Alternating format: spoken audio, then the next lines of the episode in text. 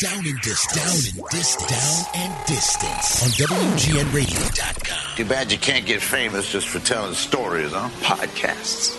It's like radio, but it's not on the radio. It's the future, future, future. What's going on, everybody? Welcome into another edition of Down and Distance, DAD Pod on Twitter. Sitting alongside my man Ernie Scatton, Shy Voice Man on Twitter. I'm at Payton Sun, P A Y T O N S U N. And we have a great guest today, a good friend of mine and a co worker of mine as well on CLTV's sports feed. If you haven't seen it, you got to check it out Sunday through Thursday at 6 o'clock alongside my man Josh Frydman.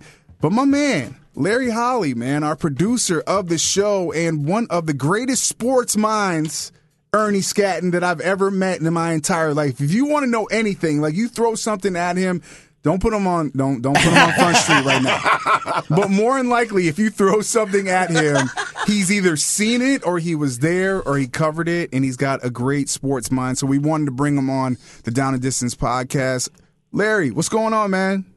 Not much, man. Happy anniversary. Two years ago today, Sports Feed started. Are you serious? crazy. It's been two Yeah. years ago already? today. Two It years was a ago. Sunday, uh, Sunday night. The Blackhawks just beat the Lightning in Game Six of the, uh, excuse me, Game Five of the Stanley Cup Final. Uh, Chris Sale pitched in Tampa. I'm trying to remember what else happened that day. The You're, you're remembering this off the top of your head. You're not. You don't have this written down yeah, somewhere. I'm, I'm trying to remember all the stuff because you know those shows are memorable. You Oh, remember God. those things. Um, our first social media video, uh, Shia LaBeouf. I, I always pronounce his name wrong. Shia LaBeouf. ridiculously wrong every. T- I, I pronounce his name wrong every time. He was our first social fodder, our first me, social media video. it's because his name is spelled Um, wrong. I know. I, you know, it's interesting. Like, it, it's funny because I can never pronounce it. But just anyhow, our first social media picture was the White Sox and Blackhawks jerseys. I remember that. That's But unbelievable. no, I vividly remember that show. Andy Masur was our first guest, and obviously the Hawks won the Stanley Cup the next night. So those are the things I remember. You know, it's odd. I don't remember who the Cubs were playing, but I think they were home, and I think they might have been. That might have actually been a night game night, but I'm trying to remember. For some reason, I don't remember that. It's amazing though, Larry, just to see how far that we've come in in two years, and just to be able to work with you and Josh has been unbelievable. But it doesn't even seem like two years, and I just think about some of the great times, you know, that time of starting the show off and the Blackhawks and that run, and you know, being the the our, our Twitter feed being the the the cup tracker and how many people started to follow and all the social media that we are doing to where we are now. Because we were first told it was supposed to be only a half hour show. Now we're an hour show. And the work that Larry puts in behind the scenes a lot of people don't see but uh I heard it's epic. yeah, he does. He does a lot of great work, and he won't take any credit for it. But uh, we'll give it out there here on the podcast Absolutely. about how thankful we are for all that you do for Sports Feed, man. We appreciate you. Thank you. All right, listen, let's jump into it right now, man. We got to jump into some Chicago sports, and I know, I know a lot of Cubs fans out there have been have been worried, Larry. They've been worried up and down season, not figuring out what this team is all about, and trying to figure out what they're all about. But last night, uh, the Cubs. They did exactly what everybody was hoping to see them do. I think every single game, which is that's not going to happen. But they exploded offensively last night. Uh, 14 runs. Anthony Rizzo leading off, and with that homer, kind of epic when you think about it. This team has been shuffling around that leadoff spot, Larry, and it's been, you know, here and there. Kyle Schwarber got a chance to be able to start out the year. Ian Happ's been there. Ben Zobrist. They've moved people around. What do you see? Do you, after yesterday of seeing Anthony Rizzo with that homer, do you think they stay with that for a while, or do you think it's going to be a revolving door? I, I think it'll still be a revolving door for a little while. I mean, it was a wonderful thing by Rizzo to hit not only a homer but a pretty epic homer. I think you had told me it was about 450 Yeah. when they measured it out. A pretty epic homer, and, and, and it is. It's amazing when you see 14 runs on the board. When you see a football score, you always get a little excited, especially for the Cubs, who, in, you know, in their last four or five games had only have scored one run. It, but I don't think the Rizzo thing's going to stay. Maybe they stay a couple days. You can't put him there. I mean, he's a guy who's you're a two, three, four hitter. You're you're, you're not going to do that. That's a nice little experiment. Something nice to do, maybe here and there, maybe a streak buster if they want to do it. I don't know what the Cubs do as far as a permanent solution. Um, I know Andy Masur and I talked about it yesterday that Jon Jay seems like the natural fit. coming into the season, I kind of thought he would be the guy. You kind of looked at him being a speedy guy to get things rolling. Uh, you know, maybe they try Schwarber again, but again, I, I don't know where Schwarber's going to be. You know, again, if you know people bring up again it's his first season, you're still trying to figure out who Kyle Schwarber is because what you have really is two really impressive playoff runs, and then now you're really seeing him for the first time in the full season. So Schwarber is still figuring himself out, and I don't know if the leadoff position's for him. Maybe it will be, but I don't think it's for him. At the end of the day, you know, people talk about the Cubs acquiring pitching. Maybe they should try to go get a leadoff hitter. I don't know if that's necessarily the worst thing in the world. But right now, I think it's going to be a rotation, and I think it's just going to be until something sticks. But again, I come back to that Jon Jay. He seems like a guy that would be a natural fit for that. I think Zobrist is another guy. I, personally, if I if I were going to pick personally, I go with Zobrist. I think that he's a consistent player, a consistent veteran, has a lot of experience. If I've got to pick a guy to lead off for the Cubs, in in my mind, it's Ben Zobrist. You know, Larry, I'm I'm with you. I think Ben makes the most sense, but he's just right now. It's not an everyday player, so it's kind of like you're you're throwing in. I, I just they have such a hard time with this roster, and I know these are Cubs problems where you have a, a, lot of young talent, and it's been the issue for Joe Maddon all season long this year of figuring out where to place guys because when you have a f- influx of talent, you got to be able to play guys. Do you think that some of these players, being young, are kind of not getting the chance to really be able to find consistency with being moved around so much. Yeah, and and that's a problem. I think as much as it affects veteran players to have their stuff, their their places shuffled in rotation, it especially affects younger players who are just getting used to seeing pitching, who are just getting used to getting their feel for their place in the lineup, seeing pitches, seeing environments. It, it's just totally different. These guys are very young and they just started really, really, really, really fast. And you know, you have guys who are still learning the major leagues. You come back to Schwarber again. You know, this is the most. I you know I have to do the official math. I think this is now the most that he's played straight in one season. I'm trying to remember the exact date he was brought up in 2015. These are guys still learning the major league system, still learning how to see major league pitches, and still learning in some ways how to go through a 162 game season. These guys, it's not old hat to these guys. It's not like a Rizzo. It's not like a Ben Zobrist. They've been there before. They haven't. So you're gonna, you know, what we saw was the excitement, that initial burst of excitement with these guys, and they're going to go through slumps. What you're looking at is is these last really year and a half, dating back to the middle of 2015, really August of 2015 through the World Series last year was a dream time for the Cubs it was bound to come down a little bit. These things just happen. And what you're seeing right now is is that taking place? So you're seeing surges like you had last night, a surge like you had on Sunday, and then you're coming back and getting, you know, basically four hit by Jacob deGrom. These are things that are going to happen. If, if anything, it's now a young team showing itself a little bit. So, uh, you know, the, not a, this isn't a major surprise to me. The only thing that's a surprise to me is just the Cubs fans really freaking out about it. I did not think that the fan base would take that direction. Larry, I, I'm going to do something that I always tell Jarrett never ever to do. I'm going to ask you a couple questions at once. Well, first I'm going to make a sure. statement. I think the over, I think the the leadoff position is overrated. It happens once in a game. After that, there's no telling who's going to lead off. I like the idea of having Ben Zobrist there if I were a Cub uh, in charge. I would put Ben Zobrist there just because of the experience and him having done it. Now, is Maddon tinkering too much with the young guys? You're just talking about how they have to learn, they have to learn on the job, they have to come up. Is Maddon maybe tinkering too much? Is he possibly hindering their development? Maybe in some ways. I, I think that Joe Maddon brings a lot of unique things the way he relates to players, the way that he's able to connect with them. These are unique things that he has that uh, other guys are not going to be able to do. But one drawback that he does have is that he makes a lot of odd changes. You you saw that this year, especially during the regular season, and you saw it especially last year during the World Series. You know, the Game Five, Game Six, and Game Seven. You know, if they lose those games, if they end up losing that World Series in seven, you never know what happens.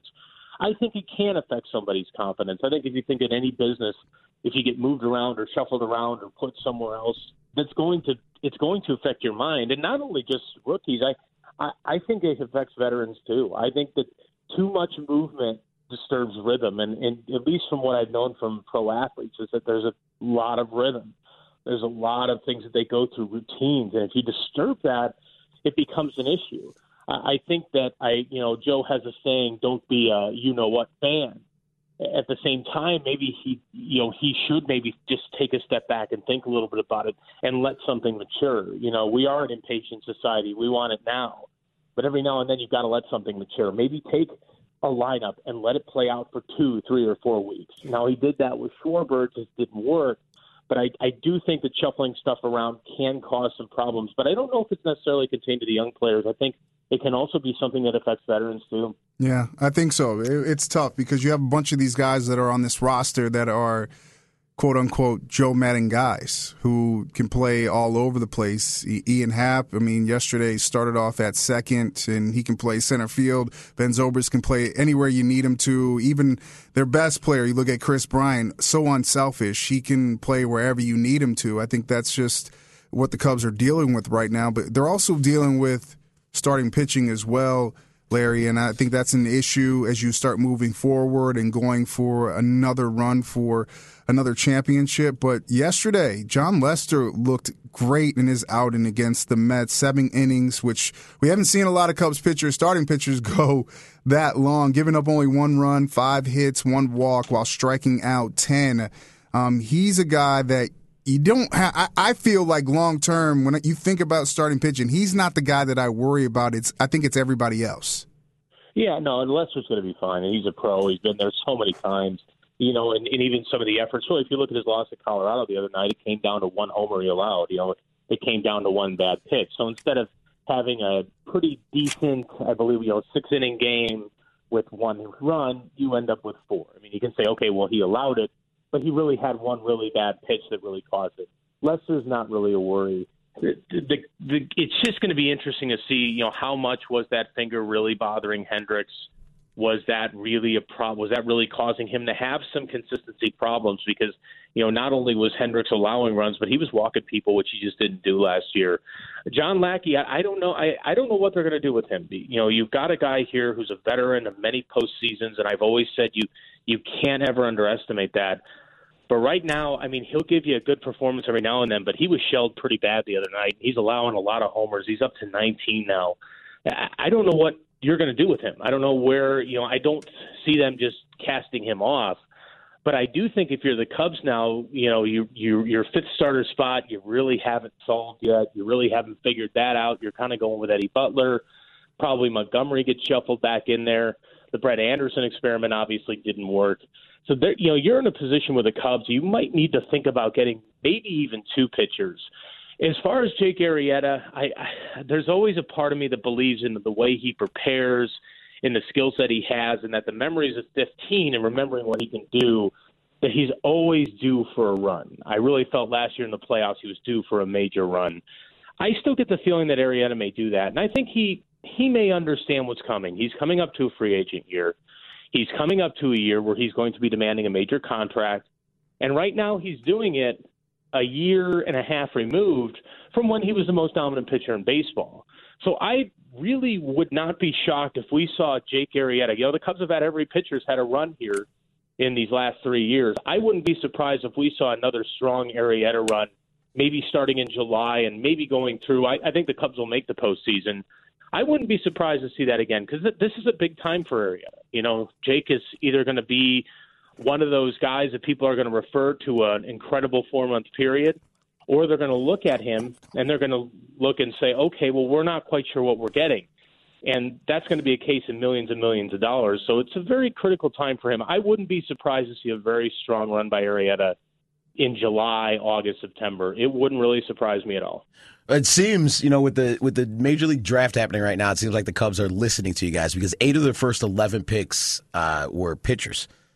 Um, so I think they realize that they need to now start drafting pitchers and start developing these guys in their system. The funny thing is, though, their eighth pick was the third baseman Austin Filiere from MIT. I didn't know MIT had a baseball team. I didn't either. I had No, no you know, clue. it's it's interesting. You know, I, I've, I've I haven't had a chance to read a lot about them, but I heard about it. Mo a lot of smaller schools will have will have baseball teams. It's like even when I covered like high school sports, a lot of smaller schools will have a baseball a baseball team and they'll have a basketball team because they're not terribly hard to field, and everybody has usually a baseball field.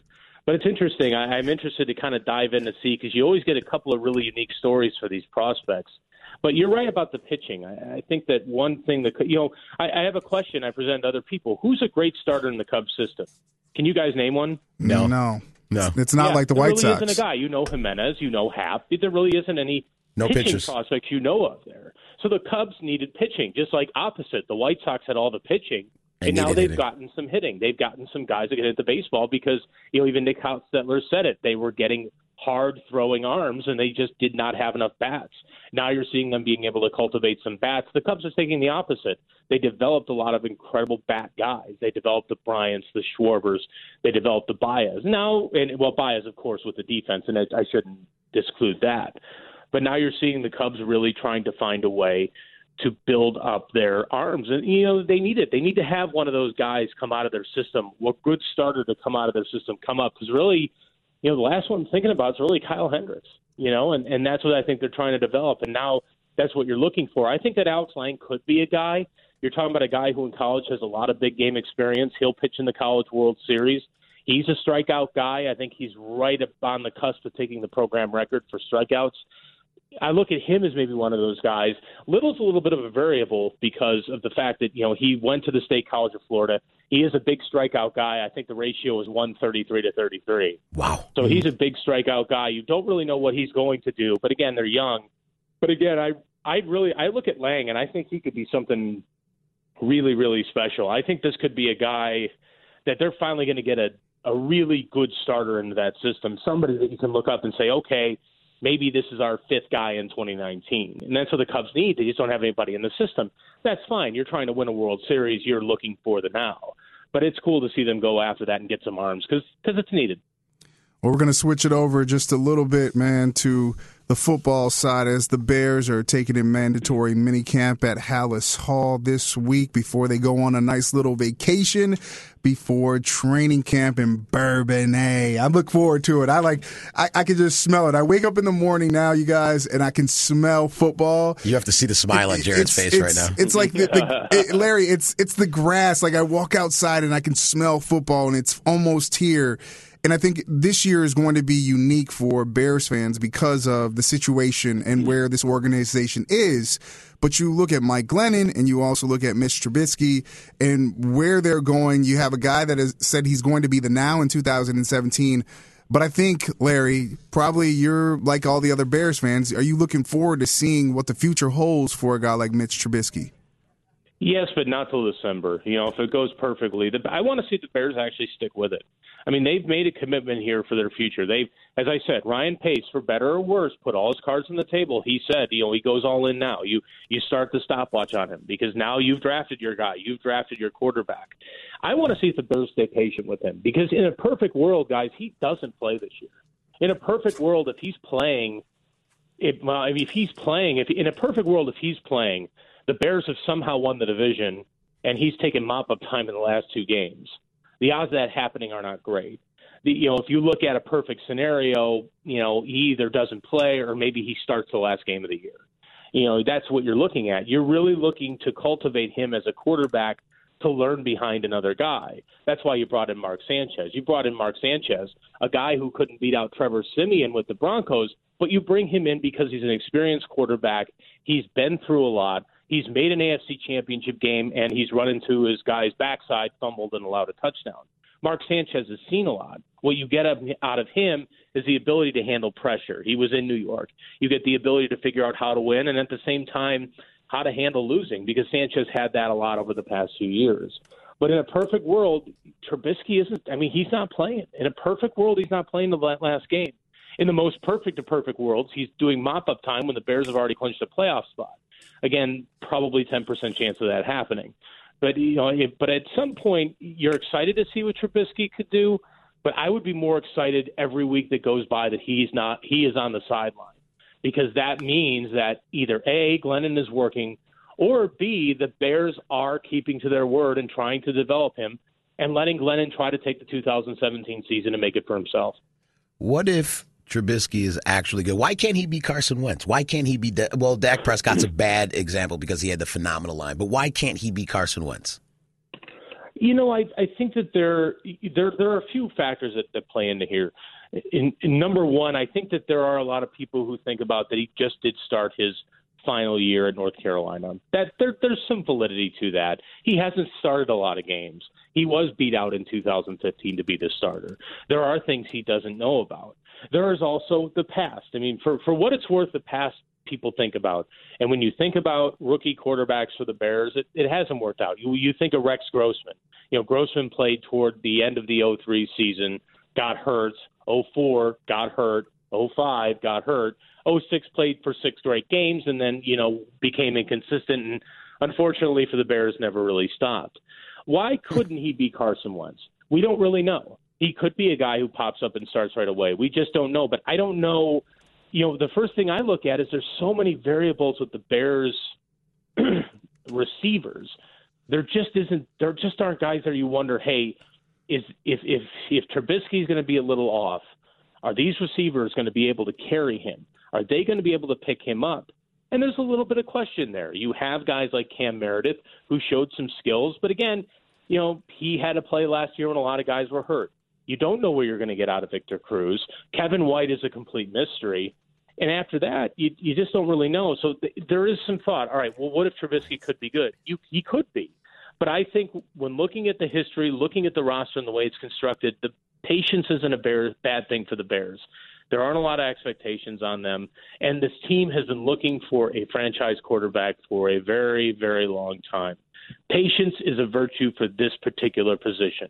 When they drafted Carson Wentz, they looked at him as being a starter probably relatively quickly, and probably by the middle of that first year. The Rams probably saw, thought the same thing of Goff, and he did end up starting, but he didn't have as much going on. So I think that at the end of the day, there's just some skepticism. But you don't know if Trubisky could be there. But again, it seems like the situation would dictate that patience would be the way to go. I, as I look at, at, at Trubisky's college stats and North and um and Wentz's college stats, they're virtually identical.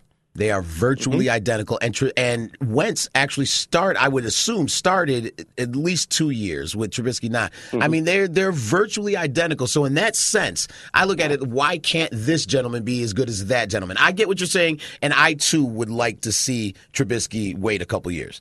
That being said, if he if he tears it up in, in, in preseason, if he tears it up in this game, I don't see why not give him give him a shot. I, I still think you you still have patience in the preseason. It depends on when he does. If he tears it up in the third preseason game, he's facing a lot of starters. I do it. it, it well, I, I think the the one thing the preseason could be is if if if Glennon is really struggling.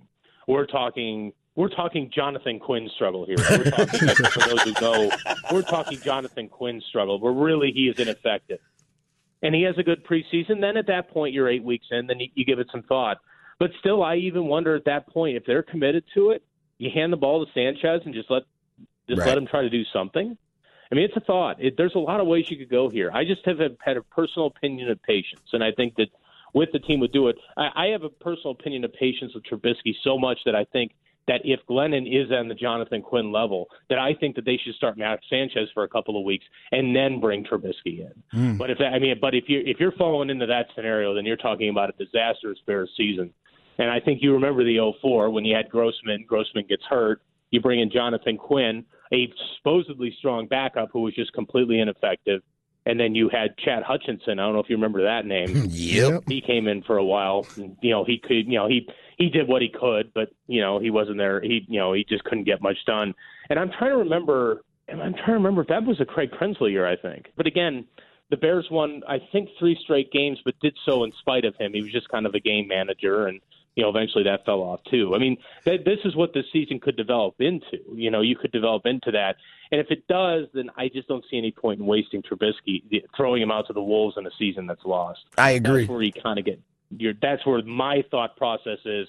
You look at this season with a, with unproven quarterbacks, a quarterback who hasn't been effective for a while. This could spiral fast, and you just don't want to put Trubisky into that fire hole and you know let them lose that confidence so early. Absolutely, Larry. Um, every year I play in a, a trivia, a sports trivia contest in Oak Park. Um, at St. Giles. Mm-hmm. You must come with me next year. Can I can I lock you in on that? I mean, like I'll pay for your entrance fee and everything. You absolutely have to come. I want to bring Jarrett because then I'll get the star factor. Like I walk in with Jarrett Payton, I get the star factor right away. Yeah, you're not getting any help with the trivia though. That's fine, but they'll all stare at you, and then people will give us answers. I need Larry. Like I last Larry. year, it was there was five of us, and it was me and one guy, and we were the only ones that knew anything. So we would shut everyone out, and we just look at each other. I need a third. Like I need you, Larry. I'll take that up. I'll take your offer up. Hey man, hey Larry. Larry, what about you know we keep talking about offense, and I think there are a lot of questions on mm-hmm. offense. but do you think that this Bears defense could be good, especially with that pass rush? Well, it, it all depends on the health. I think I think Pernell McPhee is very good if he's healthy, but the health's a big question. For I get more and more excited about Leonard Floyd about what he can do. I, I think that he showed some surges last year. I know he had a couple of injuries, but boy, he at times he looked really good. I think I think Leonard Floyd I think Leonard Floyd and Eddie Goldman, assuming that they can be healthy, I could see them being building blocks for this franchise for the future. I really, really do. These are two guys that I think have a tremendous amount of ability, have shown flashes, but have been held back by injury. You know, it's a, it's a common NFL story. But for some reason, I look at those two guys and I think, man, these are these are homegrown Bears guys that could be really, really, really good. The the secondary is a mystery. I, I don't know what you know. I, I think Cooper could be good. I don't know much what you'll get out of Prince, but that's an area. The secondary's been an area that's been, and it's been an issue because you just don't really. You look at it, you, you don't see anybody there that really jumps off the page, you know. And that's for me really where I'm looking at it. You know, how are the Bears going to build up a secondary? You know, that was why I was really excited about getting Jamal Adams in the first round because I really felt like the Bears needed a, a signature guy in that secondary, some guy they could look at and, and really get excited about. I, and that's why I thought initially they'd go with Adams and was kind of surprised that they didn't. For me, it's a secondary look at. I really think the front seven, if, if health holds, I think it can be fine. I've been a fan of Jerrell Freeman since he was in Indianapolis. I think he's a great tackler. I think he adds uh, a bit of pressure element to his game. You know, if you if you have a Shea McClellin, you bring in Jerrell Freeman. It's an upgrade not only in your in the tackling because he he is a kind of a guy who can make a lot of tackles all around the line, he's also a guy that can bring some pressure. I, I like Freeman a lot. I, I am a huge fan of Floyd. McPhee is all depending on his health. If he's healthy, he's going to be very good. I, I it's for me, it's that secondary. I they're a mystery. I just don't know what they're going to be. You know, I they've been a mystery for a while now. I just don't know what they're going to be, and that's that's for me the key to the defense. If anything, I don't really worry much about the front seven. I think they'll be fine. Man, Larry, listen. I love you, man. You are. You, you hear him like he's a, he's a, wealth of knowledge. You I'm, are, I'm you, not lying, Larry. You're coming to St. Giles with me next year. You you are awesome, man. We listen. We appreciate you for jumping on down a distance. And listen, we the door is always open. Anytime that you want to jump on, we'd love to have you again. All right. Yeah, I appreciate it. Anytime, just give me a call. All right, Larry Hawley, producer, Mr. Everything at WGNN CLTV for Sports Feed. Our show will definitely get him back on. Ernie, appreciate you as always, man. Give me some five fives because we're closer today. Ah! ah, we love you. And for everybody listening out there, thank you for listening. Keep listening. Please share and please retweet. We love you guys. As always, we were here, but now we're gone. Peace. Peace.